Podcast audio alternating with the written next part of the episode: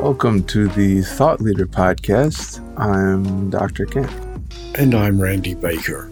And on the Thought Leader Podcast, we search the world for interesting and fascinating and sometimes remarkably smart guests who are going to challenge the way you think.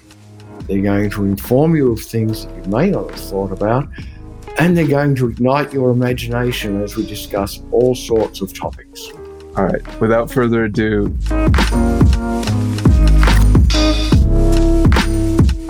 I'd love to almost just ask you about your name. I'm sure this has happened your whole life, but tell us how to pronounce it and where it came from and all the good things about it. Well, it is pronounced Chickie, and it has been my name virtually since I was born, although it was not my birth name. I am the third of three girls, and my mother's story was that she had used up all of her favorite names with my two older sisters. So when you got to tell us what those are. Uh, Kathleen, Anne, and Elizabeth Christine. And so I was named Dorothy Jean, and my father had a, a uh, sister. He was born in Brazil, and she died when she was a year old. Oh, and so, like being named after a dead sister, just you know that that wouldn't have been a great story. No. But my mother was a music teacher, and she started singing to me right after I was born uh, a song called "Chickery Chick Chala Chala," which was recorded by the Andrews Sisters in the late '40s. And it was just, you know, a silly ditty, right? But when she was done with the song, she would say "Chickie Chickie Chickie," and then it was my Chickie girl, and then it was just Chickie and I had it legally changed when I was 17. Wow. Wow, that's awesome. What a cool story. Yeah, so I'm, you know, I'm a bit of a rebel from the get-go, so it really was perfect for me and it has you know, it's funny, uh, Randy, because it is always challenging for men of my generation, right? Because Chickie was, you know, something that perhaps wasn't a positive thing to say. Mm-hmm. Throughout my career, it has really worked in my favor because people remember me. When I got married, I didn't have to hyphenate my, you know, old last name and my new last name because uh, right. Chickie went right with with me. Yeah, it's always good to have a memorable name. Um, it is well, and especially now with social media, because if mm-hmm. you know if your name is John Smith on LinkedIn, you're screwed, right? You have, you have to like be John Z Smith or something, right? Make up a middle name. Yeah, yeah, that's true. I love that story, and it makes me want to ask more about kind of your origins. How did so? Did you also inherit a little bit of the attitude that went along with that name? Well, you know, it's funny. I just started writing my first book about me. I, I had resisted doing that, but I'm only doing it actually for my family. And I had bought my sister both of my sisters this book program. And every week it sends you a story, right? And or, or a title uh, of a story and asks you to write something about your life that relates to that. And so I just got finished writing the one about does your family have anything about history with a capital H? And so I wrote the story of my grandmother. And again, all of my grandparents were missionaries. So I'm, the only one born in the United States in my family. And my dad's parents were missionaries in uh, Brazil, in southern Brazil. And my mother's parents were missionaries in uh, Pyongyang, North Korea. And anyway, the story of my, my grandmother, who I never met, she died the year that I was born. I think after the loss of Dorothy, which, you know, I, I, haven't exactly correlated that, she asked her husband if she could go see the wife of the president of Brazil, who, by the way, was a brutal dictator, right? If, if your wife asked you, hey, can I go see the brutal dictator's wife? You might say no also but she went ahead and went. And the story I heard from my mother was that she went by horseback and like camped outside of the palace. Well, I heard another version of the story that she actually took the train and, you know, went into the anteroom of, of this woman's uh, offices and just stayed until they would see her. But I think I got her spirit right? That rebellious spirit that even if my husband didn't want me to go see the brutal dictator's wife, I would have gone anyway. And what she went to do was to get approval to get funding to uh, have better prenatal care, right? And after having just lost a baby, right, you know that that's probably why she did it and why she felt so passionate about it. So passion, you know, in what you believe in, being able to raise money. I didn't realize that it started back in 1940 or whenever it was she went uh, on that trip. So that I, that's a that's a fabulous story, and I really love it. Is there a connection between that story and the way you invest in your own business or, or perhaps other businesses? Well, I think there is, Randy, uh, and it's funny because I, I feel like I'm I'm discovering that. And every time that I have a, a, time in my life where I feel like I need to take a pause, and of course, this last year has been, been a, a big pause for most business people, and especially for those of us who have invested in technology companies that have to do with the travel and events industry, right? This was not a great year.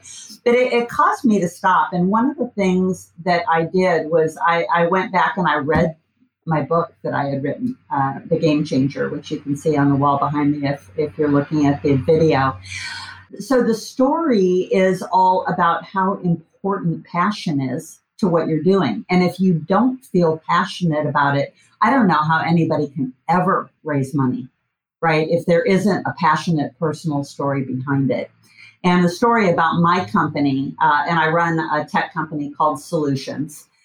And the story that led up to that was my niece, who at the time was 15, was on vacation in Wyoming and decided to ride on an ATV, right? She was just learning how to drive. Unfortunately, the ATV didn't cooperate and it flipped over and nearly severed her arm. And she was airlifted to Montana. And none of us lived in Montana. And so I got the phone call as the youngest uh, of the three siblings because I'm the one in the travel industry. And so they said, you know, you find a hotel, we'll all get there.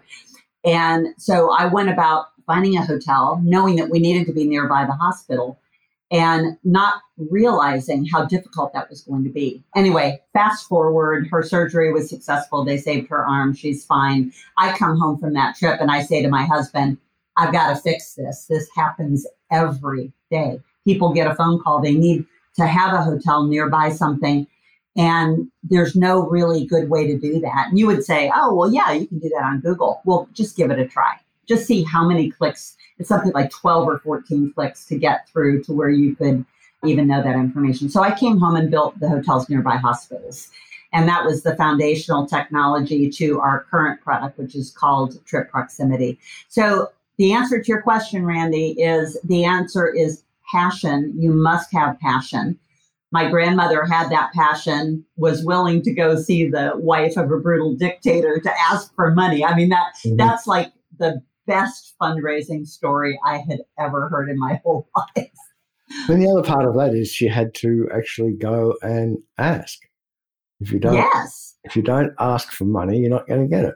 Well exactly. And she was in curitiba which is down in the south. And so you know this is again back in the 30s or 40s and travel right, to Rio, mm-hmm. which is where the palace was, you know, couldn't have been an easy thing. Plus, they mm. didn't have a boatload of money. I mean, they were missionaries after all. Yeah, interesting. But you're right. If you don't go and if you don't mm-hmm. ask, you won't get. And so that is really where I am right now. Is uh, I went through the fundraising process just with friends and family, and now we really need to raise money externally. And so I'm ramping my team back up you know, putting together and, and trying to find people that I can instill that passion in so that they can also be passionate about, about what we have built. So I love the word uh, passion uh, in some ways because to me it signifies everything and nothing. So it's uh, it's one of those words that it's vanilla, which I, I love vanilla, but it it doesn't signify what it signifies well enough. So I'm curious to kind of dig deeper the level of passion that requires you to go ask a dictator's wife for money, the level of passion that it requires to say, I got to fix this. Right. That was right. that phrase that you're like, I got to fix this. I got, right. That's the key to every great business. I got to fix right. this. And then how do you do it So, so I'm curious if we go deeper than the word passion, what is it that you're actually looking for in the companies that you you want to support? Well, that's a great question, Ken, and and it really is two things. So, you know, the beautiful thing about vanilla, and I think of ice cream, right? Of course, is that you can add things to it. You know, you can add uh, chocolate chips or you can add nuts or whatever uh, to make it into something more. I don't think about passion as being vanilla, but I, I can see, you know, your perspective. But what I, the flavors that I add are, are really two. One is innovation because I am passionate about really eradicating the world of status quo. And the other interesting component of that is you can be passionate about something and, and not have the tools to do anything about it, right? I was gifted, right, in how I was created to see problem and solution in the same frame. And I didn't realize until much later in life that most people don't see it that way. They see a problem and then there's kind of a serial process of, you know, if this, then that. I don't see it that way. I see problem and maybe five solutions, right? And then you go about seeing which one is best. But there's no delay for me. So I actually have the wherewithal to solve the problem, which is why I named my company Solutions, by the way. But the second thing is the other piece of the passion came about 10 years ago when my last startup had just shut down. And that's a story for another day and usually over a big bottle of wine. But I really realized that if I couldn't make a long term difference, that I really, that that's really what was driving me. I wanted to leave a legacy. And, and again, that's another word that means everything and nothing, right? Because uh, to some people, leaving a legacy is making sure that their grandkids can go to private school. Well, that's not what I'm talking about. I'm talking about making a long term difference in the lives of, you know, cities, towns, villages, you know, really changing things in a big way. And you talked about the the little L legacy in a beautiful way too, which is that that book for your family. That's a that's a beautiful kind of that mm-hmm. small L. So what I'd love to dive in on a little bit is I'm curious what your kind of business model is for yourself. So as the as the core to all of those other projects to making a difference everything else, what is your core business model?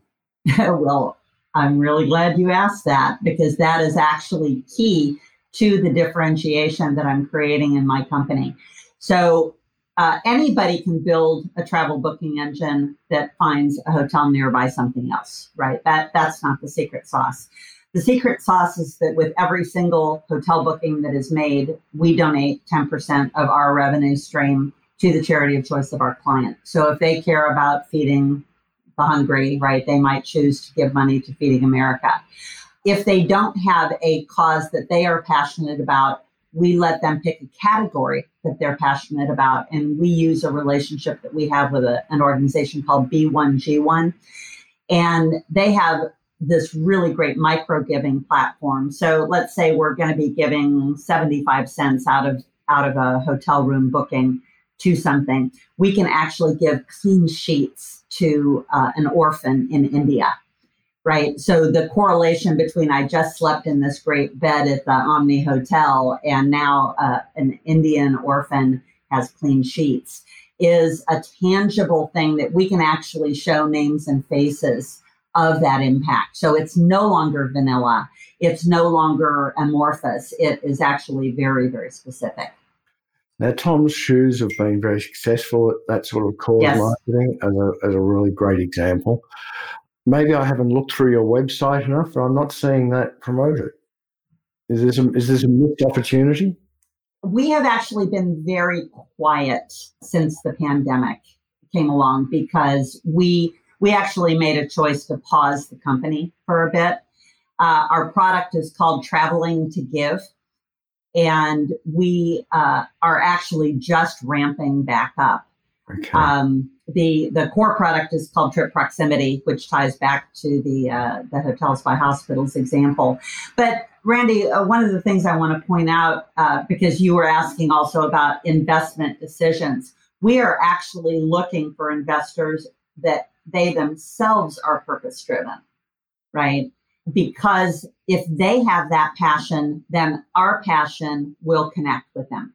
So I have a I have a really interesting. I mean, we have to close up pretty quick. We love short and quick interviews. Um, right. Chickie, Chickie, we love. I, I can speak for both of us. We love this sort of the passion that you are giving Mm-hmm. off, and the Mhm. and the wonderful vanilla of that, because obviously Mhm. it's going to combine with strawberry and make it creamier. So the the idea that you can help others um, is, is great. What I'm thinking, what I'm seeing, really immediately is the beauty of your story, and I I see the next level of your business for the 2020s uh, and the 2030s as connecting to probably a younger demographic than you might have thought. Uh, But it has to be done, in my in my opinion, uh, in a different way. So, kind of losing the business suit pictures and things like that, even losing any of the traditional sensibilities, and kind of researching and watching TikTok for a month, absorbing the way that young people uh, work, and then finding Mhm. a few influencers who are willing to work for very little, but they'll they'll love to connect with your model and kind of get back into gear with with young people to Mhm. up to maybe 40s, but influencers who are just they want to travel. All they need is a budget of a few hundred bucks and go from hotel to hotel and place to place. If you're able to tap into those folks, uh, this could be a very interesting Mhm. model. But you got to act quick because the, everything's going to roar back into place in the next couple months. Well, absolutely. And there is so much pent up demand for travel. You're absolutely right. Now, we're not a business to consumer platform, so consumers don't choose to use our product. We actually are a plug in into enterprise platforms, CRM, Mhm. calendaring, contact management, the platforms and tools that people use every day, where our product will just be the ubiquitous thing like a Google map, only it will be the traveling to give tool. We actually have even built, we haven't released it yet, but a, a way to trip enable the browser. So no matter what you've just searched for, you can find a hotel nearby that place.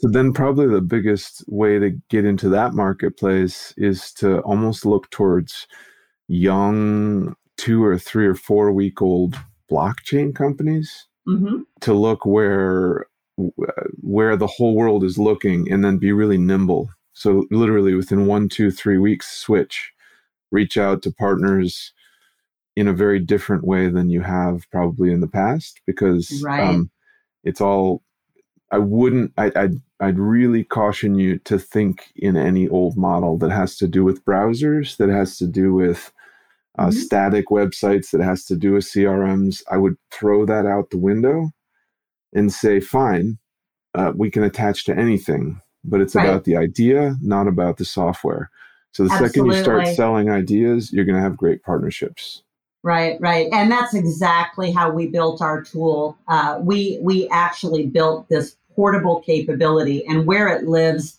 doesn't matter. So we are perfectly poised for exactly what you're talking about. We simply need to be where people discover that they need to travel, and again, we know those places and those things that uh, propel you to travel.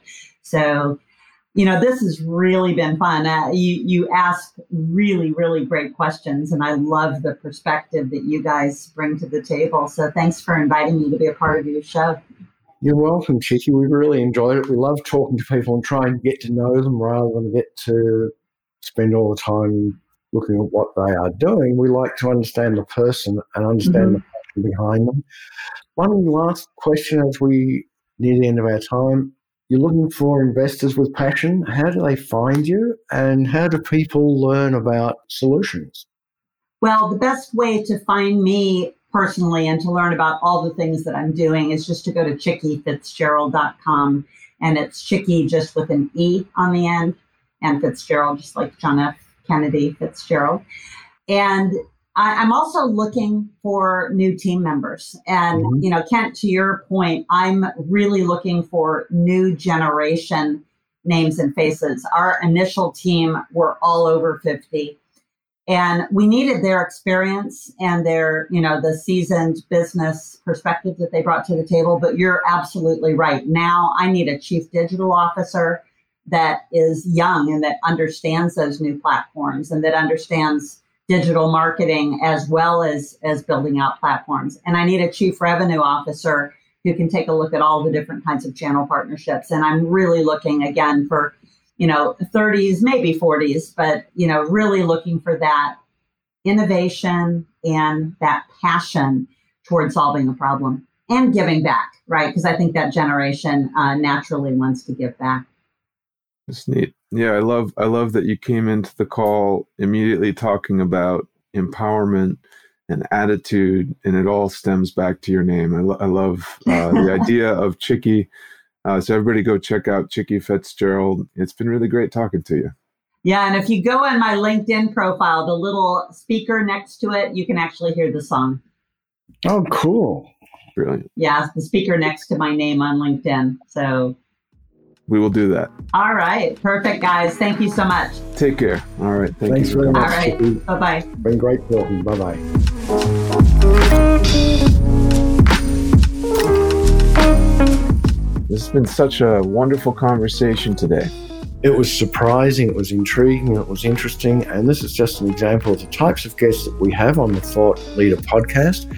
And we would love you to subscribe so you get to hear the next issue. Or you can visit our, our website. Our website is thoughtpartnergroup.com, and at the top you'll see a little button that says Take the Assessment. In one minute, you can take the assessment and get a response from us. We'll read everyone. All right. Take care. Have a good life, and we'll see you on the next one.